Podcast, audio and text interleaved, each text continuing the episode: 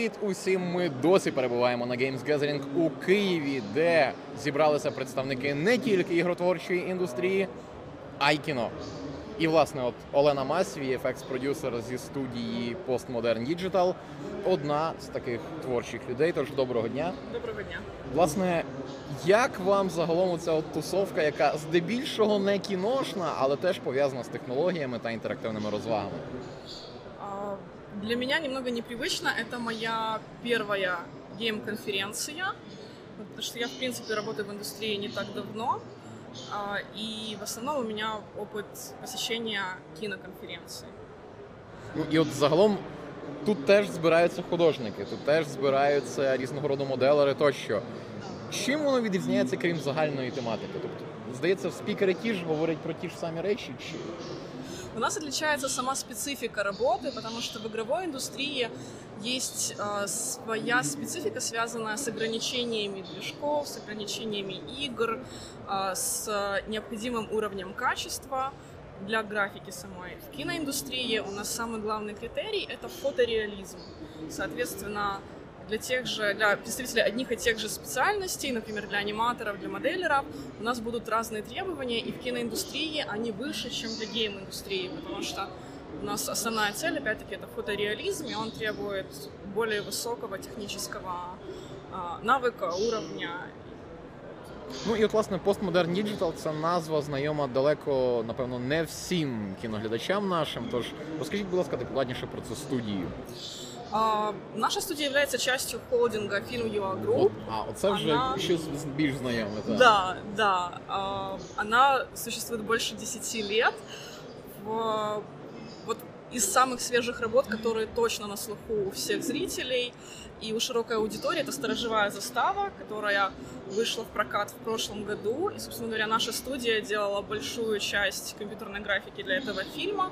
Мы участвовали во всех этапах производства, препродакшена, продакшена, постпродакшена этого фильма. И мы делали, собственно говоря, разрабатывали концепцию, от концепции до реализации и самого компьютерного персонажа Голема, и 3D-окружения, и в работе у нас была финальная сцена битвы между Големом и Олежкой.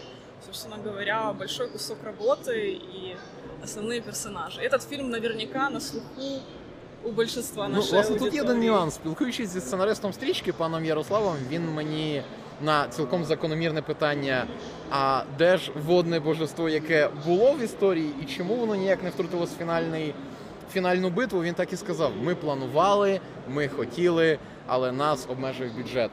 Тобто, раз планували, 100% у вас було якісь напрацювання, як власне мала виглядати битва між големом і нашим водним божеством. Тобто, що мало чекати глядача, якби нам дозволили фінанси?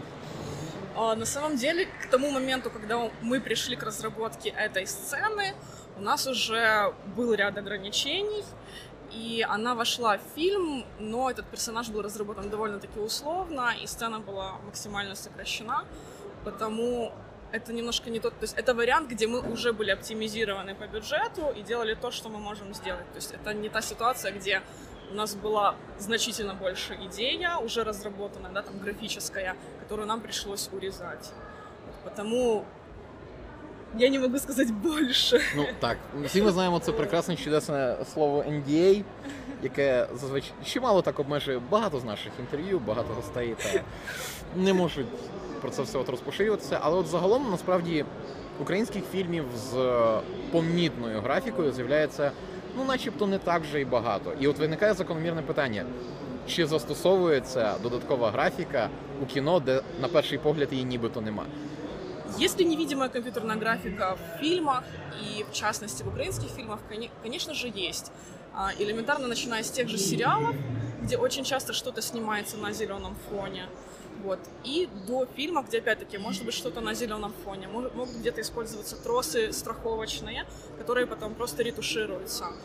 А, Может где-то компьютерная графика немножко менять, усиливать какие-то эффекты. Например, у нас есть съемочный огонь, но по итогам как бы, фильма там, режиссер, продюсер понимает, что хотелось бы усилить эту сцену. Да? На съемках это делать часто опасно, особенно если это касается главных персонажей, как бы, живых актеров. То есть мы можем добавить, как бы, усилить, например, огонь, добавить дыма, добавить что-то по фону, при этом как бы зритель, просто глядя как бы, это, эту сцену на телевизоре или у себя на компьютере, он может и не понять, что там была проделана какая-то работа по, компьютерной графике. Точно такие же эффекты, например, добавление снега, можем добавить дождь.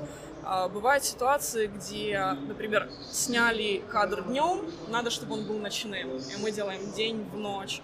Вот. Иногда бывает, э, добавляем туман, иногда где-то легкую дымку. Ну, такие вот очень тонкие нюансы, которые, в принципе, зритель может не отловить. Некоторые вещи, например, можно было бы снять, если повезет с погодой или не повезет с погодой. Вот. И на самом деле таких задач бывает много. Бывает э, такая незначительная ретушь, которая вот по каким-то причинам это произошло. А, я, наверное, смогу рассказать про этот пример, если нет, потом. А, например, на одном из проектов у нас был случай, когда к нам попадает видеокадр, я его отсматриваю, и там стоит задача ретуши. То есть я просматриваю, а как бы на самом а, предмастере не отмечено, что именно надо ретушировать. Все нормально, тросов нет, зеленки нет, ничего нет. Что же мы ретушируем? Каких-то заметных изъянов нет. Раз, второй. Такая, нет, надо уточнять у заказчика. Пишем письмо, уточняем, что же надо отретушировать. А там, значит, сцена, спальня, э, кровать, прикроватная тумбочка, и на ней стоят несколько статуэток. И мы такие, надо заретушировать вот одну из этих статуэток.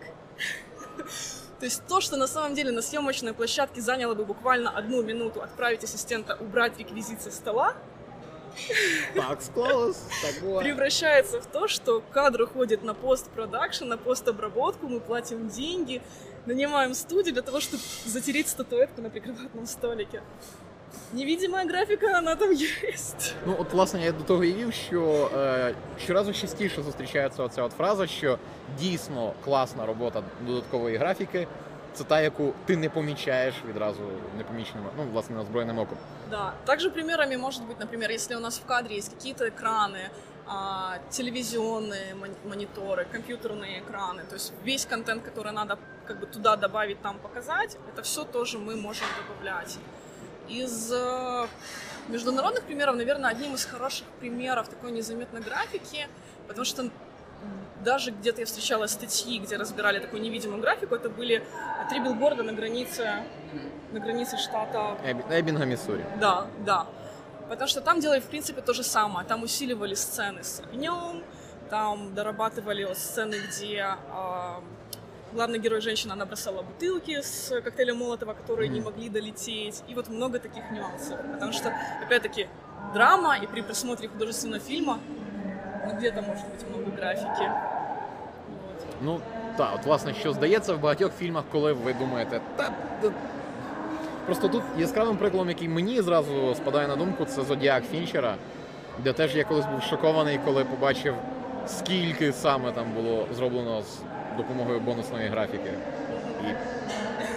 Ну і от, власне, ви вже раз самі трошки на початку начебто зачіпали оцю тему міжнародних колаборацій. Чи ваша студія мала можливість роботи над іноземними картинами? Да, конечно. Мы сейчас очень много сотрудничаем а, с международными компаниями. А, мы сотрудничаем с Китаем, с э, Южной Кореей, с э, Индией. И на самом деле 29 ноября вышел в мировой прокат фильм а, 2.0. Он так и называется 2.0. Это сиквел легендарного индийского как бы, блокбастера «Робот». Вот. И, собственно говоря, он сейчас, э, не знаю, пожинает плоды своей славы. и... Так, індійські, індійські екшени це, це своя категорія. Ну, тим не менше. І от, власне, загалом, якщо говорити про е, роботу в команді, тобто неодноразово я вже за сьогоднішній день чув думку, що в нас дуже багато талановитих українських художників, моделерів, в яких є саме проблема командної роботи і проблема взаємодії от таких речей. Чи бувало от важко чи вам, чи окремим людям в команді інтегруватися в цей ритм роботи? А, Бывает. Бывает, что мы общаемся с человеком, у него вроде как достаточно высокий технический уровень, но он не готов работать в студии или не может по каким-то определенным причинам релацироваться в наш город. И основная проблема заключается в том, что ввиду специфики работы в киноиндустрии и ввиду специфики того, что у нас много, все департаменты работают... Для работы над одной задачей работает несколько департаментов. И должна быть очень хорошая, понятная коммуникация. И хорошо, когда она происходит быстро, когда мы не тратим там день на то, чтобы отправить там, материал от, от фрилансера или фрилансеру, получить фидбэк, прокоммуницировать это все. Поэтому очень важно, чтобы ключевые все артисты, они находились в студии у нас как бы, в офисе. И если какие-то очень сложные задачи, как правило, они не уходят на фриланс. То есть на фриланс может уходить техническая работа, на фриланс может уходить более, могут уходить более простые задачи, либо задачи, где у нас минимальное взаимодействие с множеством э, департаментов, и где это легко как бы с технической стороны потом интегрировать или прокоммуницировать. Вот. То есть, если есть какая-то техническая задача, например, сложная, и у нас нет in-house такого специалиста, конечно же, мы ее отдадим, но опять-таки это очень специфические задачи, и это задача, которую может сделать там один человек и вернуть ее. Это если ми говоримо о фрілансі. Ну і от власне про конкурентний ринок в Україні є ще взагалі чи багато в Україні студій, які займаються VFX графікою в кіно? С одной стороны много, с другой стороны у нас много маленьких студий, и у нас мало больших студий, и у нас мало больших студий, которые, ну, собственно говоря, мы являемся мейджорами в Украине. То есть у нас около 50 человек штат нашей студии, у нас э, высокий уровень как бы, технических требований к работе, которую мы выдаем. У нас есть внутренний QA, который довольно-таки высокий, потому что мы работаем на международных проектах, и часто у заказчика еще есть свой QA или какие-то еще дополнительные требования. Потому как бы мы тоже стараемся держать нашу планку качества довольно-таки высоко. Потому рынок есть, студий много. Многие студии работают на рекламе и клипах, а многие также работают над, над фильмами и телесериалами. Но, опять-таки, как бы у нас большая студия, и, к сожалению, украинские проекты, как правило, не могут дать нам достаточно работы и нагрузки для того, чтобы мы могли загрузить себя максимально украинскими проектами. К сожалению или к счастью, мы там переросли украинский рынок і доволі таки давно. Ну і власне цей рік добігає кінця, попереду наступний. Загалом зосередимося поки що на українських проєктах. Чи є вже якісь плани, замовлення, де в яких стрічках ми побачимо вашу працю? К сожалению, я не можу сказати. Окей, гаразд, добре, анонси, анонси. Але чи вони є і приблизно скільки їх буде наступного року? саме? А, они есть, их мало, но они пока слишком на ранней стадии для того, чтобы говорить, что мы 100% будем над ними работать. Вот даже. А, добре, тоді я знам ще бонусне питання. Це фільми саме з такою невидимою додатковою графікою, чи щось дійсно яскраве, якщо. Простите. От такі у нас реалії кіношного та інших бізнесів. Ви працюєте, але ви повинні чекати анонсів. Ну, як мінімум, сподіваємося, що VFX Production влаштує нашим очам приємно, і що фільм UA також влаштує нашим іншим органам також приємно. Будемо сподіватися на чимало хороших фільмів наступного року. Дякуємо вам за те, що ви робите. Сподіваємося, у вас буде якомога більше саме українських проєктів, де би ви могли залучити своїх спеціалістів. Що ж, ну а ви, звісно ж, це відео не має ніякої бонусної графіки, але це не заважає вам підтримувати його вподобайкою, коментарем або поширенням. Дякуємо, на все добре, до зустрічі. Всего доброго.